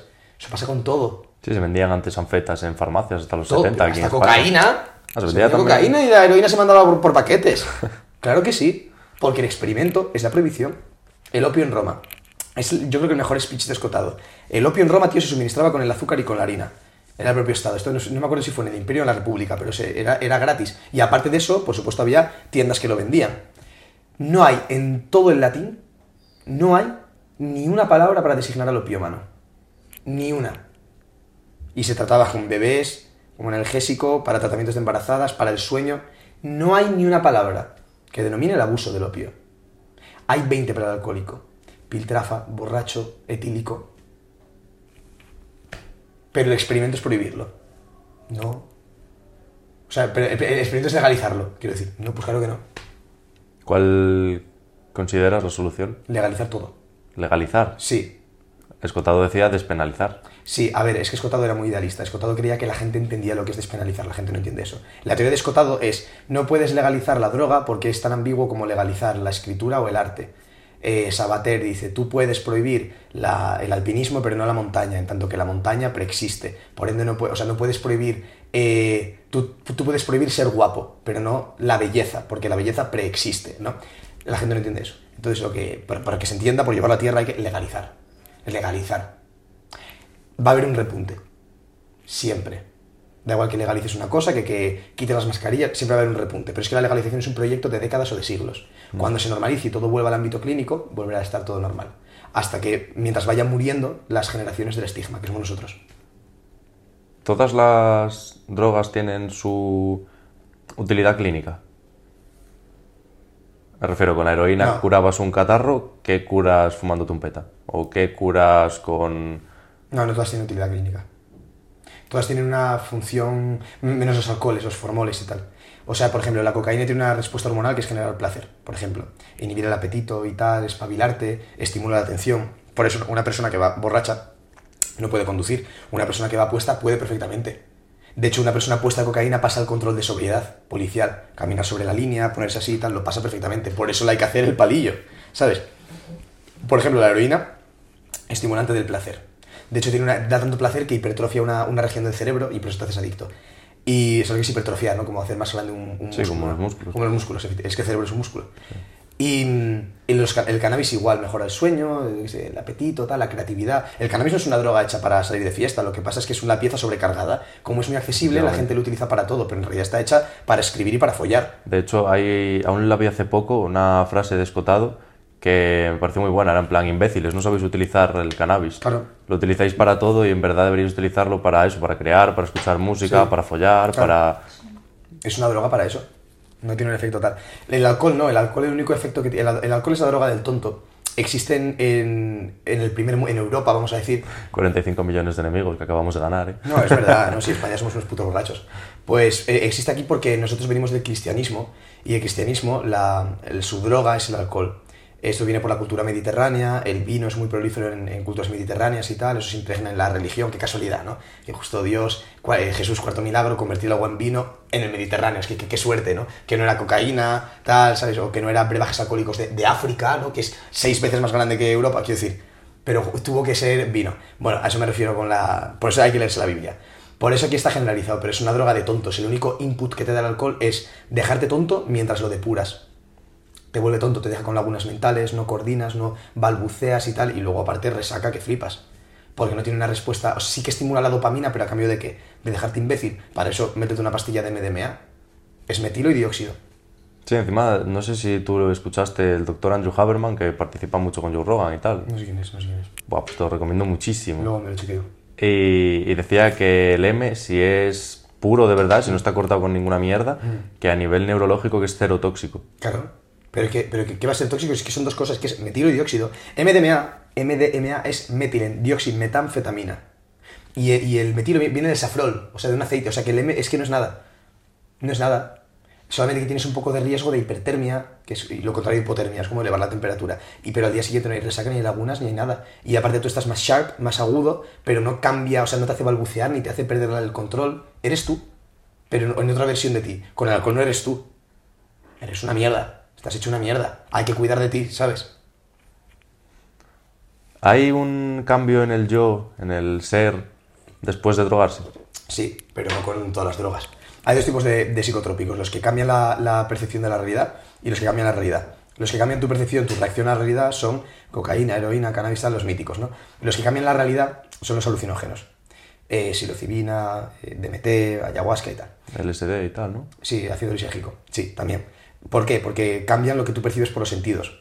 Y la realidad es lo que percibes por los sentidos. Ni más ni menos. Eso es la realidad. Eso es ontológicamente lo que tú vives. Entonces, eh, después de probar alucinógenos, eres otra persona. Otra persona. No voy a hablar de mi trip. No, te, iba a preguntar eres- si recomendarías, pero... Sí, sí, sí. Pero hacedlo bien. O sea, ir a Ámsterdam, unas smart shops, smart shop eh, que te dejen escoger trufa, seta, hongo, tal. Dentro de eso, qué calidad. Dentro de eso, si es visionaria o, sensora- o sensorial o tal. Y, y experimentar. Dura 8 horas. Si lo haces bien y con una dosis considerable, no le tengas miedo a la dosis. Porque quiero decir, pesas 70, 60, 50 kilos, que no, o sea, es ínfimo, ¿no? Y, y sí que lo- no, no lo recomiendo, o sea, si nunca te has drogado no lo hagas, si no tienes interés no lo hagas, pero si eres una persona que quiere experimentar con sus sentidos, pues sí, te cambia la vida. Percibes geometrías, percibes colores nuevos que luego no puedes verbalizar porque no puedes explicar, tú no le puedes explicar a un ciego lo que es el azul, no puedes. No puedes. Pues no le puedes explicar a alguien que no vio un color que no existe, cómo es ese color que no existe, yo lo vi. O por ejemplo, tienes un árbol a 50 metros y de repente lo tienes aquí. Y lo tocas. Y tu colega viéndote como si fueras un mimo, pero haciéndolo a la perfección, pegándole. Y decir, lo tocas como un mimo, pero aquí no hay nada. Y al día siguiente vuelves al parque y ese árbol que estaba a 50 metros tiene esa imperfección. De repente ves como geometrías y ves cómo organizaron el parque, como que te ves a vista de dron. Y dices, claro, el agua está al fondo porque es peligrosa para niños. Las plantas están al principio porque es lo llamativo. El paseo de madera va por aquí y anda, estos son los robles, los castaños y no sé qué. Esto me pasó a mí en Erasmus Park. ¿Lo entiendes No todo? querías tío? hablar de tu trip. Bueno, sí, pero a ver, no, no quiero entrar en marronadas, pero te lo digo como curiosidad, que es una locura. Percibes energías, ves colores, de- y, y es real. Es real. Para ti es real, porque lo, re- lo- lo ontológico es lo que tú estás percibiendo por los sentidos. Y en ese momento es real. Brutal. Y si lo sientes es real. Y te llevas a aprendizajes reales, tío, y conectas con cosas y tal, te emocionas por ver una planta, ves la belleza de una planta, proporciones que antes no entendías, colores, ves lo bonito de estar vivo, tío. Hablas con animales de repente, que no te entienden, pero tú, ¿qué más da que no te entiendan? Es que tú estás hablando con un animal. Es que eso es la realidad, ¿sabes? Por eso la ayahuasca es tan frecuente por ahí, por, por Latinoamérica y tal. Sí, ¿no? En- lo utilizan en ritos, ¿no? En- Claro. Es el paso a la madurez. Aquí es un chupito en la comunión o pegarte en el cole o tal. Allí hay ayahuasca. Hay sapos, está el, el bufus este, ¿sabes cuál es el...? El que mató al colega de Nacho Vidal, ¿no? Sí, bueno, se cree que sí. Eso fue muy loco, eh, tío. Eso fue muy loco. Yo lo vi en un vídeo de Lethal Crisis, tío, que lo probó él y tal. El primer europeo que yo vi probar el bufus este. Pero sí, tío, hay un montón de cosas. Decías que el alcohol era la droga de, de los tontos y ¿dónde queda el tabaco? El tabaco también. Porque el tabaco, ¿qué te da? Quiero decir, el alcohol te da algo que, bueno, consideramos sin más, Mm. Sí. pero el, el- el tabaco, rollo, estás igual. Bueno, vale, te ha calmado la ansiedad, pero la que él te ha generado, entonces es como... Claro, claro, es que esa es otra. Es que el tabaco la gente cree que es un calmante y es un estimulante. La nicotina. Ca- mira, café y cigarro, muñeco de barro, ¿sabes por qué se dice? Porque la nicotina es un acelerante del pulso. De la sístole y la diástole. Acelera el metabolismo, no es así, esto es súper anticientífico, bro science. Pero acelera el, el tal. Entonces la gente lo toma, pero no por relajación, sino porque le da una especie como de placer. un mareillo, al despertar, tal, lo combinas con cafeína, buf, lo combinas con una copa y te sube más, lo combinas con tal, pero es una mierda. Yo consumo nicotina, un montón de nicotina, un montón. Y es una mierda. Da igual que sea en vapor, que fumando camel, que lo que sea, es una mierda. Y es, esa es una droga más tonta todavía, porque es muy cara y no te da nada.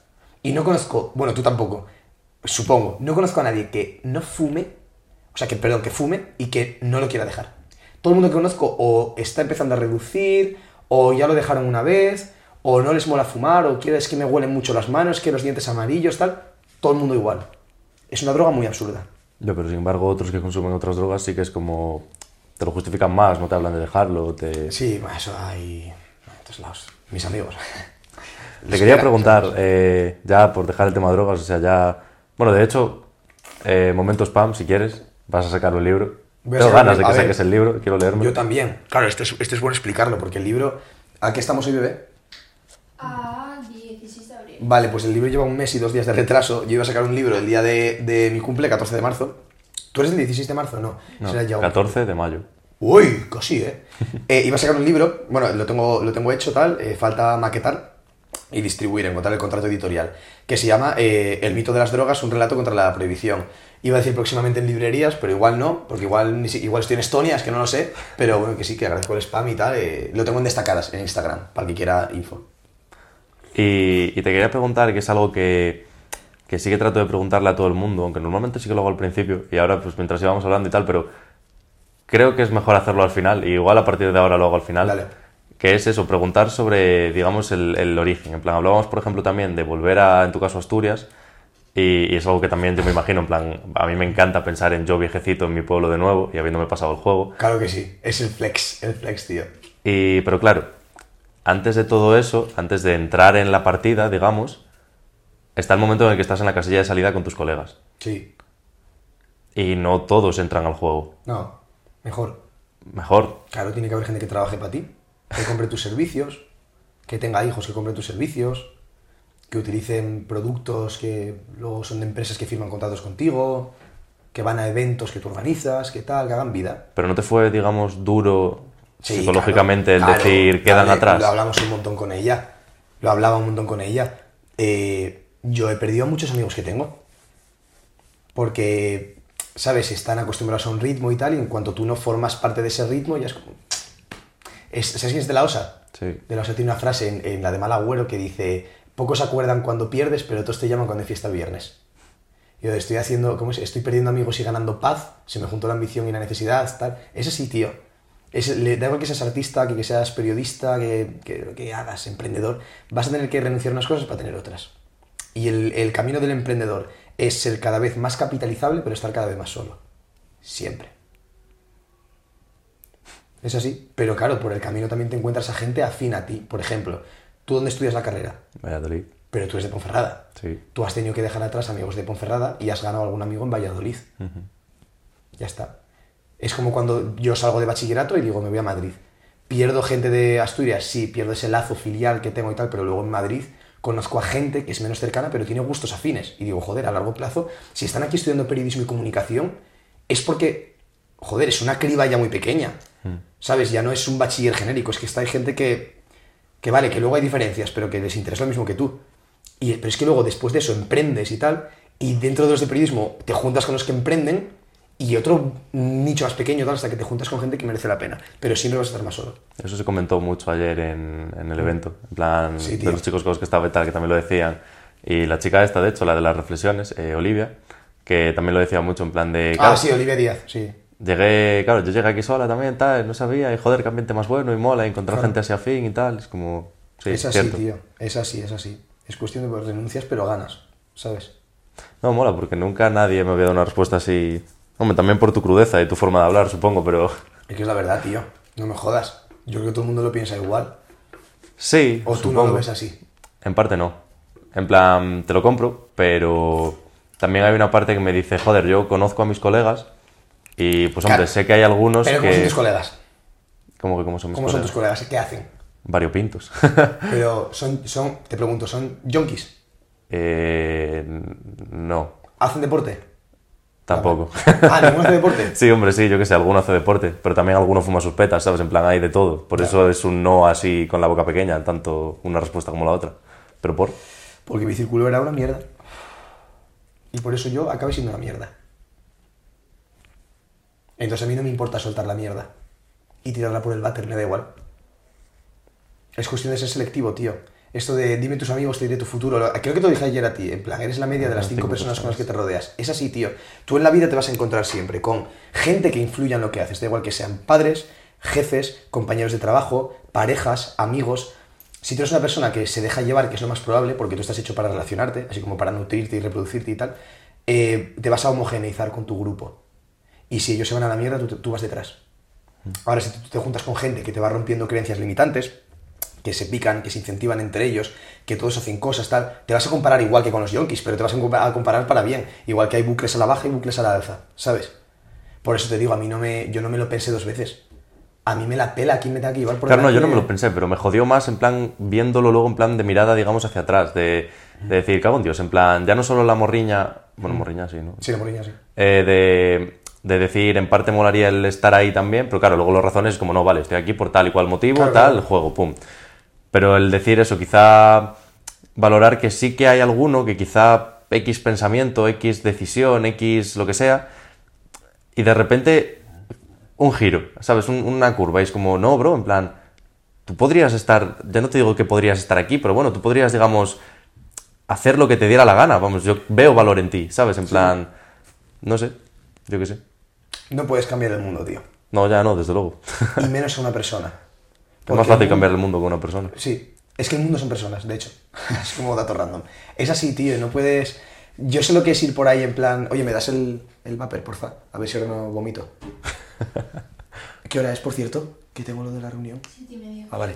Yo sé lo que es ir por la vida en plan diciendo, vale, tengo que cambiar a este chaval, hermano, si, si dejaras de fumar tantos petas y tú, tío, eras listo, tú estudiaste el, el bachiller bilingüe, tío, hermano, y fíjate, estás vistiendo el chándal a diario y ya, ya no, ya no te afeitas y tal, te deja tu novia, no sé es que tú eres una joya en bruto, luego ves al chaval que es ingeniero, pero ahora está con una tía tóxica, no sé qué, tío, es que tú podrías estar pasándotelo bien y tal, y tienes muchas capacidades, tío, tecnológicas para eh, hacer dinero en internet y tal, y luego viene el que hace deporte y tal, pero come mal, tío, es que tú tienes una genética que a poco que comas, tío, a poco que no sé qué, tal, y pierdes una de energía, Ya.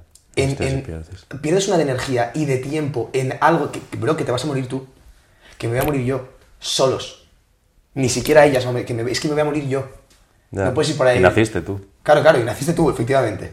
Es súper, obvio. El que lo vea este clip, te vas a morir tú. Y naciste tú. Sí, sí. Sí, esto tiene potencial viralidad. Li- Literal. No, pero sí, tío, es como, no sé, yo hace mucho ya que renuncié a cambiarla. A mí la gente ya me la come.